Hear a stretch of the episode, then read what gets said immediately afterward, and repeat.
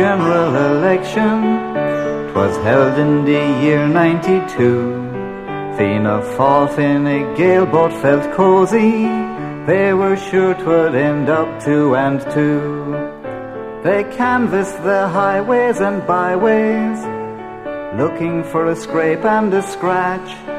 They were so distracted and blinded, they saw no one else in the pack. But as they sat and watched the count, the Labour cry became a shout. Ladies and gentlemen, the following is the result of the ninth count after the distribution of Mr. Killeens surplus of 227. Bhamjee plus 77 making a total of 8,985. 8985. Daly Brendan plus 61, making a total of 7,905. 7905. De Valera Sheila plus 64, making a total of 8,825. 8825. Accordingly, as Bhamjee M has exceeded the quota of 8,922, I now deem him to be elected.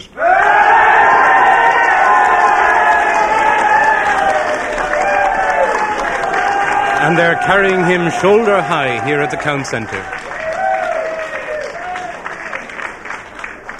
My dad had a small shop, a hardware shop, and you had to work in after school you had to work in the hardware shop and after the hardware shop was over you went home to do your homework then only. So you could only relax maybe about eight half eight at night.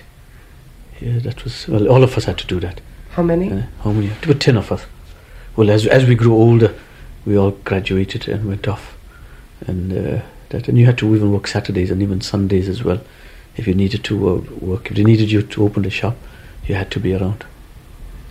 So even after I qualified, it was funny. One of the things I remembered that uh, you're not supposed to open the shops in South Africa on a Sunday, and this uh, reporter came up and he wanted some uh, nails at what on a Sunday afternoon.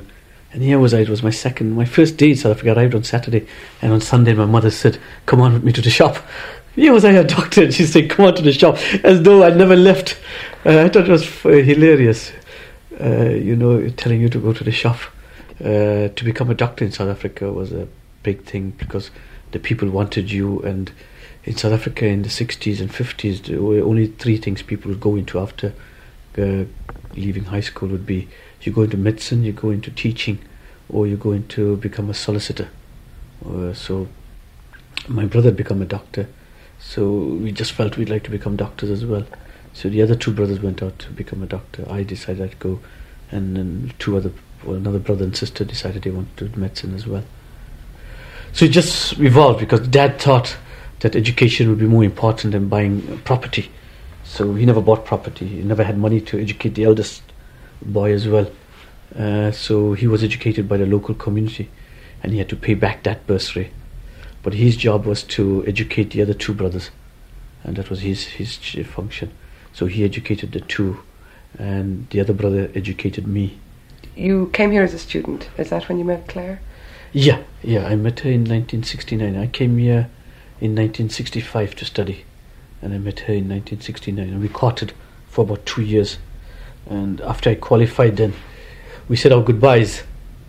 But uh, we kept corresponding, and uh, the correspondence was regular too. Then we decided we'd meet, but we couldn't meet in South Africa. So we decided we'd meet in Mauritius, which would be two hours flight from South Africa and which reasonably cheap charter flights from England, which he finally got, and which Aer Lingus owes us twenty pounds for, because uh, she had to take the because of Aer Lingus's uh, uh, delay in in Dublin Airport. She had to take a taxi from uh, Heathrow Airport to Gatwick Airport, and that was twenty pounds in 1972. It was a lot of money then, uh, but they wouldn't re- they wouldn't give her the twenty pounds. So we spent a holiday there for about two, three weeks together. Rescue 1 negative, hold fire. There's uh, aircraft on approach, over very short.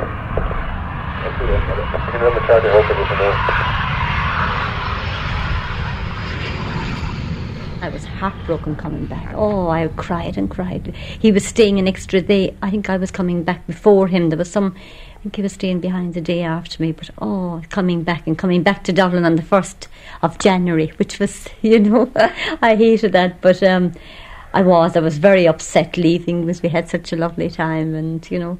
So we wrote away things sort of on and off. Then I stopped writing for a while. I think I was annoyed with him, and I stopped. And he got in contact with another friend who was going out with a South African to please ask me to write. So we started writing again, and it just went on and on, you know. And a year and a half later, I went out to South Africa then for three months to meet the family and. Her coming to South Africa would have presented, did present as a problem as well because she'd be regarded as white and I would be regarded as black.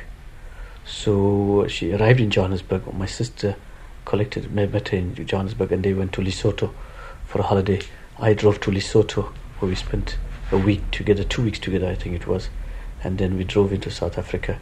But I asked one of my white friends in Lesotho, who we just met, met over there, to drive her across the border for me, and she drove her across the border, and I met her there, and we drove to my brother's place past my mother's place as well, and we stayed with my brother for about two, three weeks, and it was sort of cloak and dagger stuff as well. She had to wear trousers which would look like the Muslim custom, and we, she wore a scarf as well a fair amount of the time, so that she would look like what we call a coloured person, which is off-white. Uh, and that so you know we got away with it, but it was always tense for those few months. It was difficult. I mean, it was quite a culture shock, you know, arriving in South, that was 1973. Now things have changed, you know, a lot since, you know, being back there again a few years ago. But at that particular time, it was quite an experience. I stayed with his sister and family for about two days before he, we met up with Musa in Lesotho.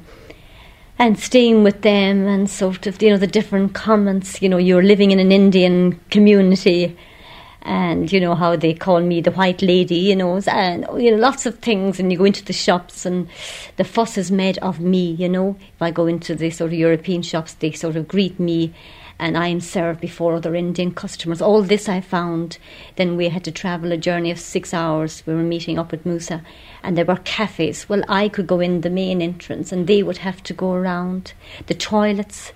You know, we stopped on the roadside. You go to toilets for whites. I mean I got the nice, and I would. Was there a key? Yes, I had a key, so I unlocked. So they, his nieces, quickly slipped in. They said, "Oh, how nice and clean! There's always a towel. There's always soap." And for non-whites, you know, I mean, so you know, these were all the little things that I found. You know, that it was a bit. You were kind of embarrassed at times that. God, why do other sort of European people behave? You know, you, I did feel very the apartheid sort of, as you say, really sort of this was the reality now. You're staying with a non white family, and these are all the things that they do have to, you know, put up with. I suppose it was building up all the time. I, I didn't know, maybe I didn't realize it. I didn't know what was happening to me as well. But my mother knew that, and she definitely knew, and she was, she, she was afraid, and uh, and that so. Uh, she spoke to Claire about it as well, and was hoping that the relationship would end, but it didn't end. So. They've been looking for me. Oh, even if they were. Any post that from home? No. What? Right? That from who? That's right. It seemed strange. She had well, all the letters had been coming from me, and she stopped and sort of well, it, that was okay, I suppose. There were letters that were coming, but I was still that distance from, so she still felt. And I think in the meantime, she would have asked him about getting married yes, he was still living with his mother at this stage, yeah, she would have often perhaps, you know, suggested it's time now for you to get married, you know. And the letters, were, he didn't have much of an interest. He was working quite hard, I think, and he had one particular family of boys, friends, and just messing with them, you know. There, I mean, you don't really go out. Uh, the Indian families don't really go out. There's no such thing as kind of girlfriends, you know. Everything is kind of, you marry the girl more or less, you know, or you just know her as a friend. So there isn't that, like what we have here at all, going out with each other. His mother at that stage, yes, was beginning to get a little worried now. I'd come for a holiday. So she told me at the end of the holiday then, she said, her English isn't that good. She said, you good friend of Musa, good friend, okay, you go home now, you had nice holiday. so I said, yes, yes, you say anything just for, you know. so my father was very much, you know, totally against, you know, oh, we on the religious side and very much so, the religion. My mother sort of is a type of person that, you know, it's okay, but like your father, his reaction is going to, you know, that was the big thing with her, how he would react. And he did react very, very upset. He met him in Dublin, and I said this was just a friend, introduced him. Musa made the mistake of asking, How's Frances, my sister? And then my father sort of, how does he know Frances? So then it that that he had met Frances earlier on, so he put two and two together.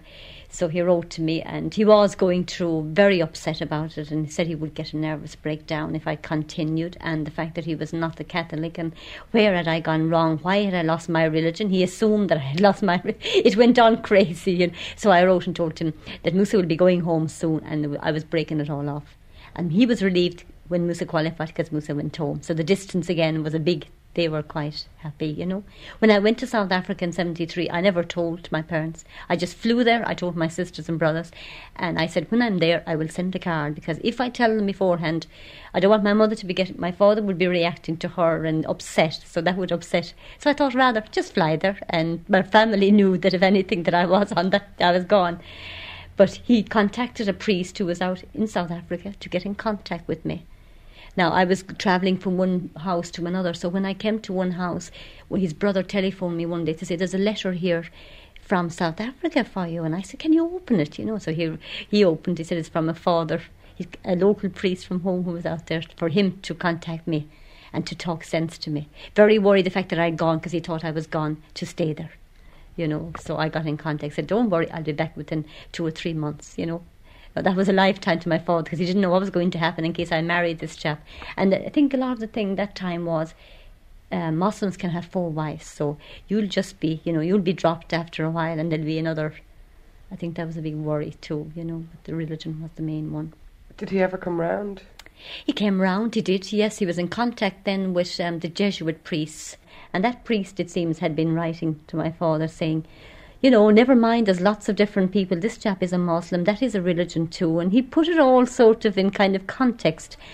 And he told him, you know, when you better go, you should go to your daughter's wedding because perhaps if you don't, she may reject you for a while. So on that he went, and that day he was sad. At the same time, he just overnight then he got to know Musa then better, and you know, there was no more hassle. That was that was the end of it, you know.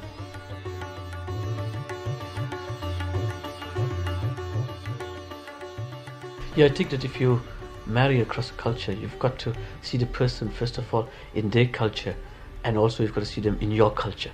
I think it's quite important to see if they fit in, and also the person. You there's a lot of give and take when you're marrying across the cultures, because of uh, one maybe religion, uh, way of life, thinking, behavior, and even food. So there's a lot of give and take in it, and it uh, it adds a little bit extra strain to the marriage. But a lot depends on the two people kind of seeing this and working it through themselves. Because even when the children come as well, there's a problem there. And uh, that, like, for example, names of the child. You have to choose a name that will suit maybe both families, which is quite important to to me now. That would be important as well. I choose a name that my that would fit into Ireland and would fit into, say, the Indian culture, and that. So so far we've worked it out quite well. Your children are Omar, Miriam, and Roshin. So Umar would be between both. Umar follow Umar Khayyam and the Rubaiyat of Umar Khayyam, you know. So and Umar Sharif. So you know it was acceptable there and with my family. Uh, then Miriam would be what we call Maryam, and uh, that in South Africa. So it'd be quite a religious name as well. Uh, then Roshin would, is a name that would be used. It means the flower in Persian and Roshin here would be acceptable in Ireland. So, you know, these are the things you have to take into consideration. And I'm but liberal, which means I'm not too fussed about that, about religion. Uh, Claire is quite religious. Uh, so, but uh, there's one thing I didn't want was I didn't want the children to be brought up in Catholic faith just like that. I taught myself that maybe at a later stage when they're grown up, they could make up their own minds and to what religion they wanted to.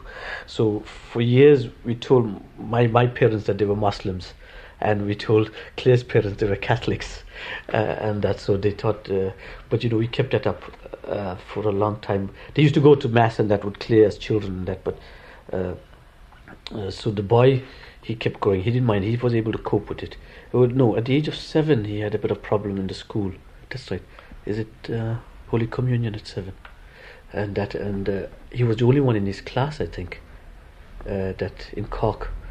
And I spoke. I think Claire spoke to the priest. Like we know, when the whole class was going, why not let him go to the formalities? Like he's not baptized a Catholic, but he goes to church and he knows the religious teachings, and so why not just for the formality and make him feel good about it? But the priest refused to do that. Uh, that got me a bit annoyed because I thought there was no, you know, there was no loss in it. Uh, so he didn't go through that.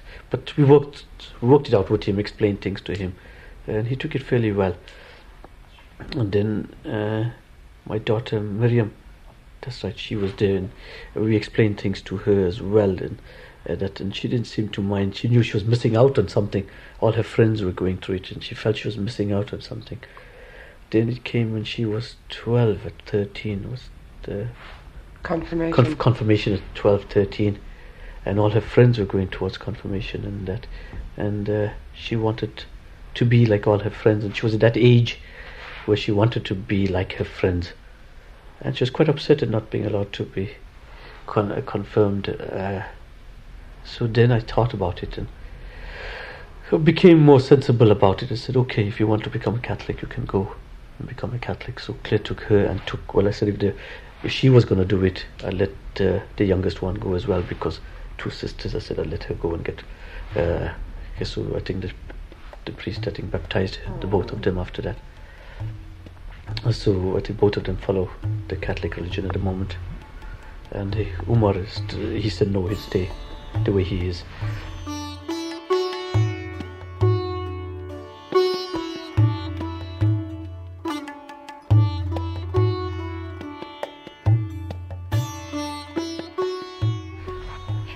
Sometimes a lot of I feel that the, yes, the background comes out. You know, yeah, you know, the women sort of yeah, that's your job. I mean, the children and the cooking and the caring for the house. You know, that's what a woman gets married for.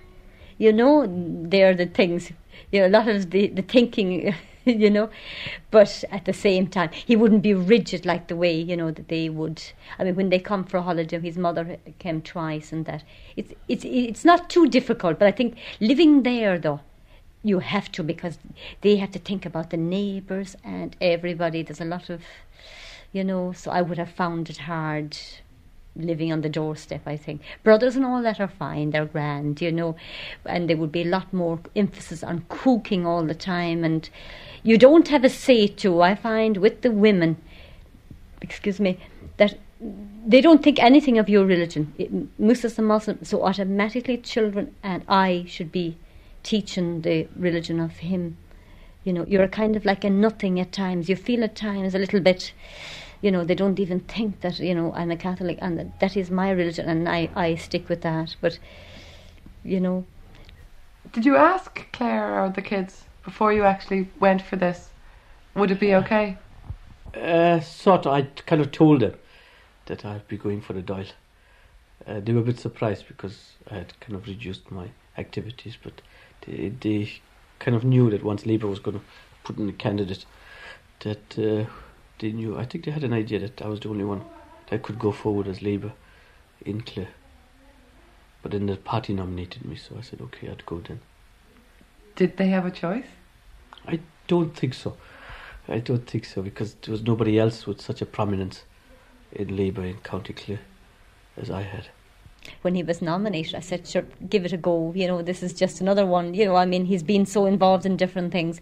So I said, I should give it a go, not realising, sort of, I thought, oh, well, it's an experience for him and he might as well, you know, see how he does. We faced north through Ruan and Crusheen, Corofin, home of Tony Killeen, through the Spa and Lane, to Doolin, and we cruised down the coast to Kilkee. Joe Walsh is one of the leading Labour activists in Clare. When we came to this general election, I can't say we were all that well prepared for it. I'd have to admit that there was no sort of long term strategy in place beyond that. We were working hard, we had contested and done fairly well in the local elections. Uh, we ended up with one seat in the county council, but we almost got another three. It was that kind of a thing. But you know yourself, almost getting something is hard to build a build an organisation on. And we had the usual bit of one watching the other and all of that sort of thing. So the heel of the hunt, we had our selection convention here and nominated uh, Bhamjee, as he's known affectionately, Musa Bhamjee. And everybody in the Labour Party, uh, even people here in the constituency, would have said, well, is there any point in fighting it? The branch felt I should go forward. I wasn't too happy about it. I was a bit reticent about it because, you know, being an outsider and that I felt it was an Irish people should be going forward they can understand the politics more and be part of it, and it'd be easier to get the votes if you're local. But uh, the party nominated me. They insist, the branch insisted I go forward because they felt that they knew what was going on in the grassroots and felt that I would do, get a good vote and that I had a high good name in the community. So they they nominated me for it to the constituency branch, and they sent it to Dublin. I think Dublin had a bit of reservations about it as well. At first, they had to teach me how to canvas. I used to send the canvassers in front who'd done it before, and I would stay in the back, and then they started pushing me to the forward and start talking and telling the people. You know, I had this impression of uh, politicians, they're only false. There's a lot of falseness about it all, you know, that you're going forward and telling them things, and you really don't mean it. But all you want to do is uh, canvass the people to get the, the vote, you know, and I still felt that about myself. I couldn't be false like that and uh, that finally it got me forward. When I started getting the enthusiasm, and I felt right now, I know in my own mind that I could be genuine to myself and sincere. If I was asking a person for a vote, I was asking it so that I could do something for them. And then I felt good. Then I went forward and started shaking hands and meeting people. And you know, I felt good about that. I wasn't, I wasn't kissing babies or anything like that. Uh, but I was knocking on doors and asking people and telling them what we hoped to do. We had a lot going against us though in Clare because Fianna Fáil regarded as theirs, it belongs to them. And to some extent that was the rock they perished on. Because I would say they never had put enough work into Clare. There was an assumption that the loyalty was here. And services here had been abysmally run down. There was a question mark over Shannon Airport. And whether or not all aircraft going in and out from Dublin to the States will always have to land in Shannon is one thing. But certainly having Shannon there and developing it and developing the region from an industrial and tourist point of view is very, very important. What was he like on the canvas? He says he's never he'd never canvassed before. He was unusual. And uh, he's an unusual politician in Irish terms by any standards he was very, very good. He was very warm, and people took to him. People were delighted with him. They wanted to meet him. Very open. And he talked to people about the health facilities. He talked about youth. He talked about employment. He talked about the need for facilities for young people. And he was so good with young people. I remember one night, and I was already shattered. And we had finished the canvas, and I thought, right, let me go home or at least go to a pub and have a few jars or something. And he brought me into this pub, the Lifford Inn, which is a fine pub. It's frequented by very much the young set. And uh, I wouldn't say I'm past the first flush yet or anything like that, uh, Cleona, but uh, it's a while since I was in a pub like it. And I went into this pub with uh, Bhamjee and with Helen Liddy. And it was dark and flashing lights and loud music and all these beautiful young people all dressed in black who all seemed so terribly confident and I was absolutely transfixed to the floor. I couldn't I couldn't move, you know, I didn't know what way to turn. But here's Bhamjee going around and they were calling him over. And he was chatting away to them and talking about the music and talking about the crack and talking about the dances and talking about the football and they wanted him from table to table. They were delighted with him. And of course, because I was looking so askance, I suppose, at the lot of them, you know, I was getting unfriendly glances back, you know, it was sort of a, a vicious circle. I went over to him after a while, you know, I stayed there. And Helen Liddy, in fairness to her, Helen was travelling round and chatting to them too. But I just couldn't whack it. And I'd have thought, I mean, I'd a fairly hard neck and I can go in any place. But just this particular grouping. One thing I would say about when he was canvassing, you know the way lots of politicians go about, and when they're canvassing, they say we'll do this, that, and whatever, and it's all wonderful and it's all so high tech, and you think, oh, like you know, wouldn't be great if they did that, but really, it's so unrealistic. A lot of what they'll offer. But he was saying things like people will say said to him, um, "Well, what's your view on the small farmers?" And he said, "Well, I don't know anything about the small farmers, but I'm willing to learn." So he was being honest, and he wasn't saying, "Oh, well, I'm all knowing," which a lot of the politicians say. So he was down to earth, and he was what the people would like to see because he was a change, and he was he was being honest with them. Cayman Jones, Clare FM, is there a Bhamjee factor? Oh, there definitely is a Bhamjee factor. Um, we've been trying to analyse it uh, since the election. I think what was different about him was his attitude. He had a very different attitude uh, to the conventional politician. He was not the kind of politician who said, You voted for me the last time, because there was no last time and your father voted for me or your mother voted for me. His approach was quite different, or that you will you'll back the party once again. His approach was quite different. He had no track record in politics. He was very new. He presented himself as he was. I'm different. I'm Dr. Bhamjee. Um, I'm a breath of fresh air, and I think you should give me a chance. We're all part of Bhamjee's family. We're all off to Bombay. And we really showed them up for Bhamjee wins the cup. For Clare are the greatest football team. From the Dublin point of view, when he was elected, nobody could even pronounce his name. Um, other politicians in Clare, did, were they nervous of, of his potential winning vote? Was he perceived as a potential winner here in Clare? There were many people here who couldn't pronounce his name either, so uh, that's, that's not just confined to Dublin. I think there were many people and many politicians and many party people from both Fine Gael and Fianna Fáil who were bowled over by his success. However, there were many of them also who were beginning to realise in the final week or maybe two weeks of the campaign uh, that Bhamjee Star was rising.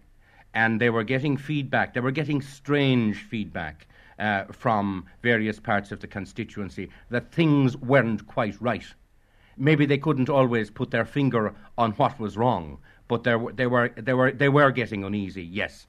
And some of the more astute of them were saying in the closing days of the campaign, yes, he had a very good chance. They were saying that privately, of course.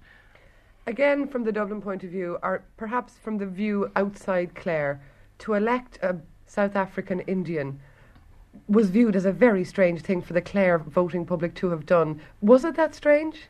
I don't think so, you know, because this constituency in 1917 and at every subsequent election up to the end of the 1950s uh, voted a man with a very Spanish name and a name when he came to Clare first that they couldn't uh, pronounce. Uh, De Valera was called De Valera and he was called all sorts of things. So the idea of voting uh, for a foreigner is not exactly new to the people of County Clare, and also the idea of voting for outsiders is not new to the people of County Clare. After all, this constituency voted for Charles Stewart Parnell, and this constituency voted for that well known Kerryman Daniel O'Connell. So there is um, a, certain history of voting for outsiders. But you should also remember that County Clare has changed a lot over the last 20 to 30 years. Shannon Airport has made an enormous difference. There are new people coming into this place all the time. They come as executives of multinationals. Uh, they come because they're connected with GPA or with uh, some other organization like that. We have a big tourism industry here in the county. So the fa- the idea that we're sort of isolated isolated natives sitting on the cliffs of Moher is a bit dated at this stage. And uh, so much of the attention here at the Count Centre is focused on Dr. Bamji. All his supporters have gathered around him in front of me. He's now being borne aloft, shoulder high, photographers, clicking cameras um, everywhere. Uh, it's a very exciting. Never been to a to account before, even uh, so. Uh, I took the day off because I, I thought that from the papers and that and talking to people that they'd be separate that the whole of uh, Thursday would be used for separating between uh, the elections and because and the abortion referendum, so that would take the whole day.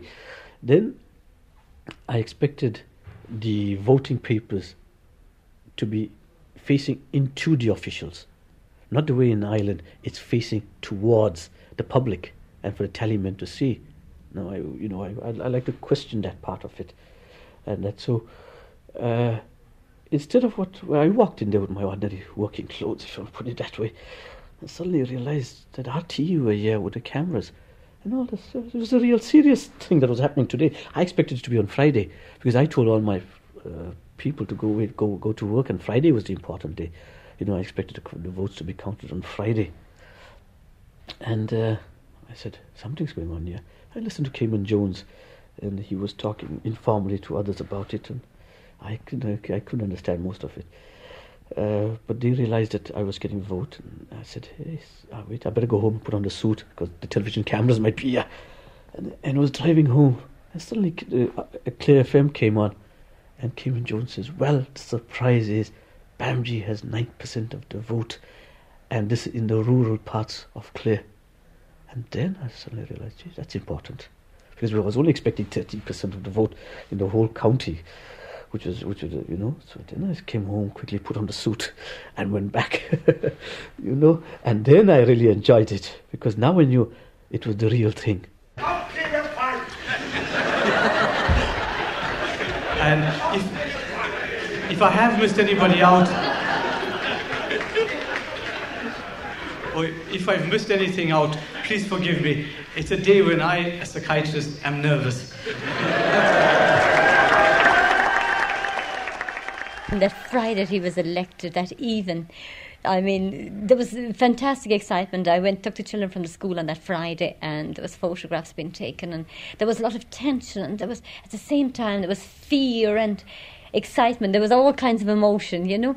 And then when he got elected, and the excitement driving home here, my sister had come from Dublin. She was at the count for a few for a while, and the excitement and coming here and you know I just wanted to put the horn all the way. That's so he was already he was gone to Limerick now at this stage, so we're coming here. And once we came in the door, the phone started. You know, one of his golfing friends, he was the first, and I think that even it never stopped. We were going back out. We were celebrating, yeah and that the phone was non-stop ringing, you know, non-stop. And then it started the following morning, six o'clock from South Africa. His brother telephoned, and I think three o'clock, I was still in my dressing gown. I don't know how about three hundred calls. It was, you know, I mean, the, the excitement, you know, the excitement was something. And but, were you thrilled then? I mean, you, you, you I was thrilled for him to think that, you know, I mean, the, f- the fact that he got such a very good votes from all the different small areas and to think that, you know, gosh, he said he could do it and he has sort of done it. And plus, that, I mean, it has given us, I mean, the important people you sort of, you know, you talk, you meet Michael D. Higgins, and you meet lots of people that you just see on television, you read about, but it's when you meet them then you you know, it's exciting and it's at the same time it's fantastic, you know. It was nerve wracking for you at the start too, wasn't it? The thought of meeting all these people. It was, yes, it was nerve wracking. It was great then getting Christmas cards from Mary Robinson and Dick Spring and you know all this sort of you, you know you sort of from the president of Ireland. You know that you're just maybe one of the few hundred in Ireland that have got a card. You know, I found that very exciting and all nerve wracking. Yes, saying oh gosh, you know, the fact that I wasn't sort of very political or sort of involved like he would be able. I thought, oh, how am I going to cope with this? You know. And then one, once you start meeting people, I found you know, people are generally exceptionally nice and so put you at your ease and you sort of fall into it then. You sort of you're so excited for him the fact that he has done it and you know all the people coming to him and there's such there's so many jokes and you know he plays it down at the same time then you know. I'll take it. no. Maybe that job is looking for you uh, people have a vote, but they don't. They say this is my vote, and you have to come and claim it.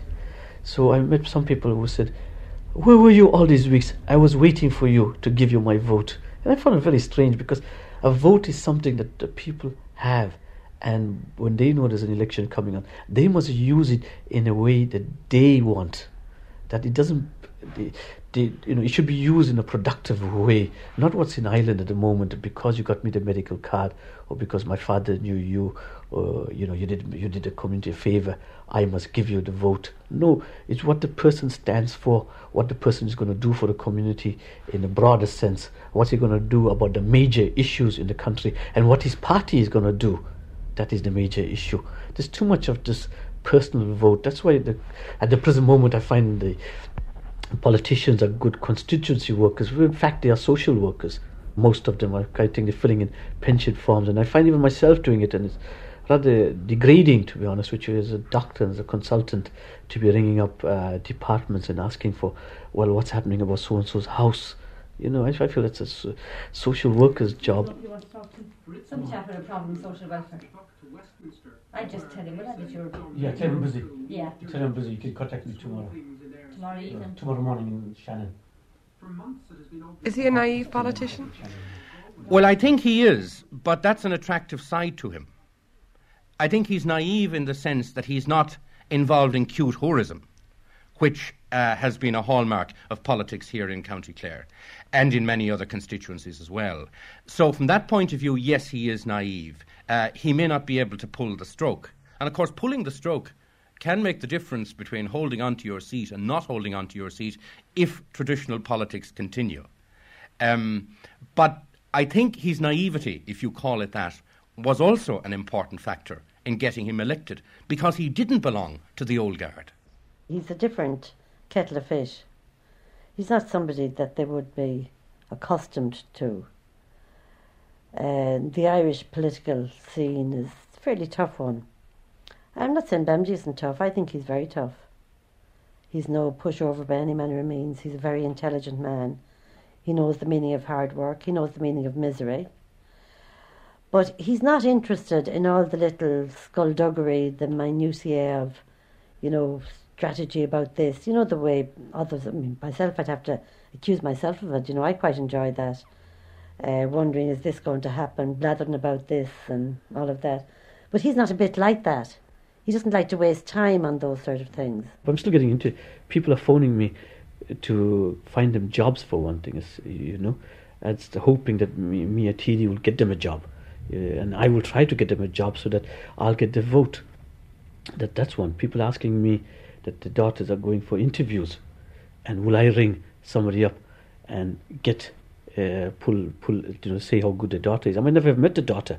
Don't even know how good the daughter is you know that kind of things are things that uh, this country is, seems to be famous for, and all that has to stop if you want to get in. Because this is local corruption. I call it local corruption. You know, we talk about corruption on the top, which we're all worried about and talking about now. But what about local corruption? Are you a different person?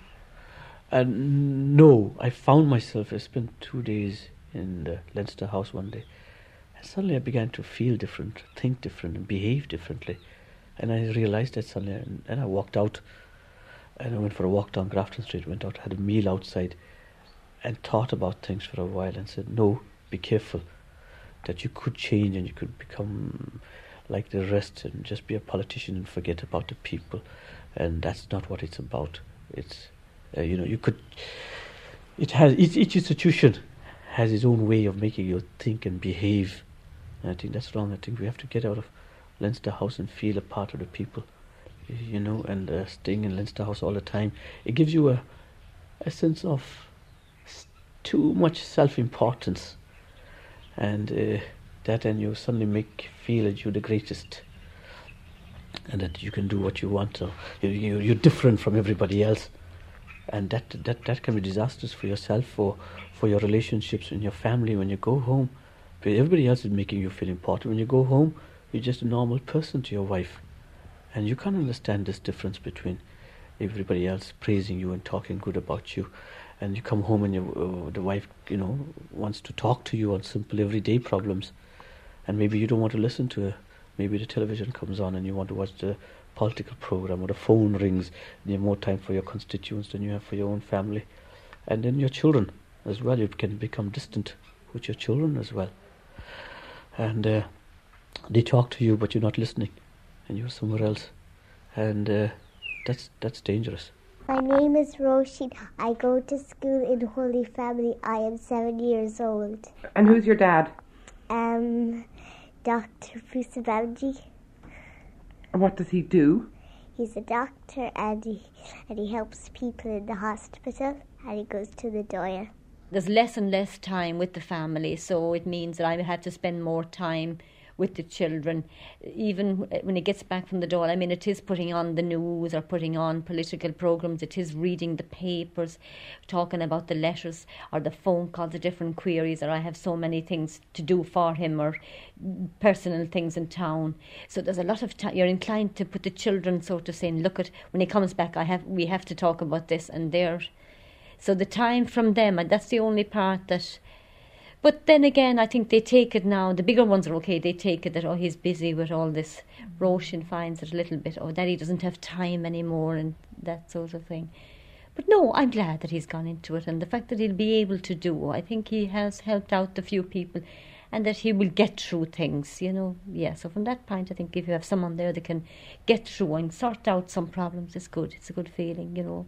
I feel that if if the whole Leinster House thing and the slowness, the problems of the legislature as it is at the moment, if that doesn't pour the socks off our new TD, um, that we're going to have a Labour seat here for a long, long time in Clare. Oh, yes, you're right now, Bhamjee, yes, you're right. You've done the Labour Party proud tonight. We've been 40 years awaiting, and the seat we have a taken, and we're right now, Bhamjee, yes, we're right.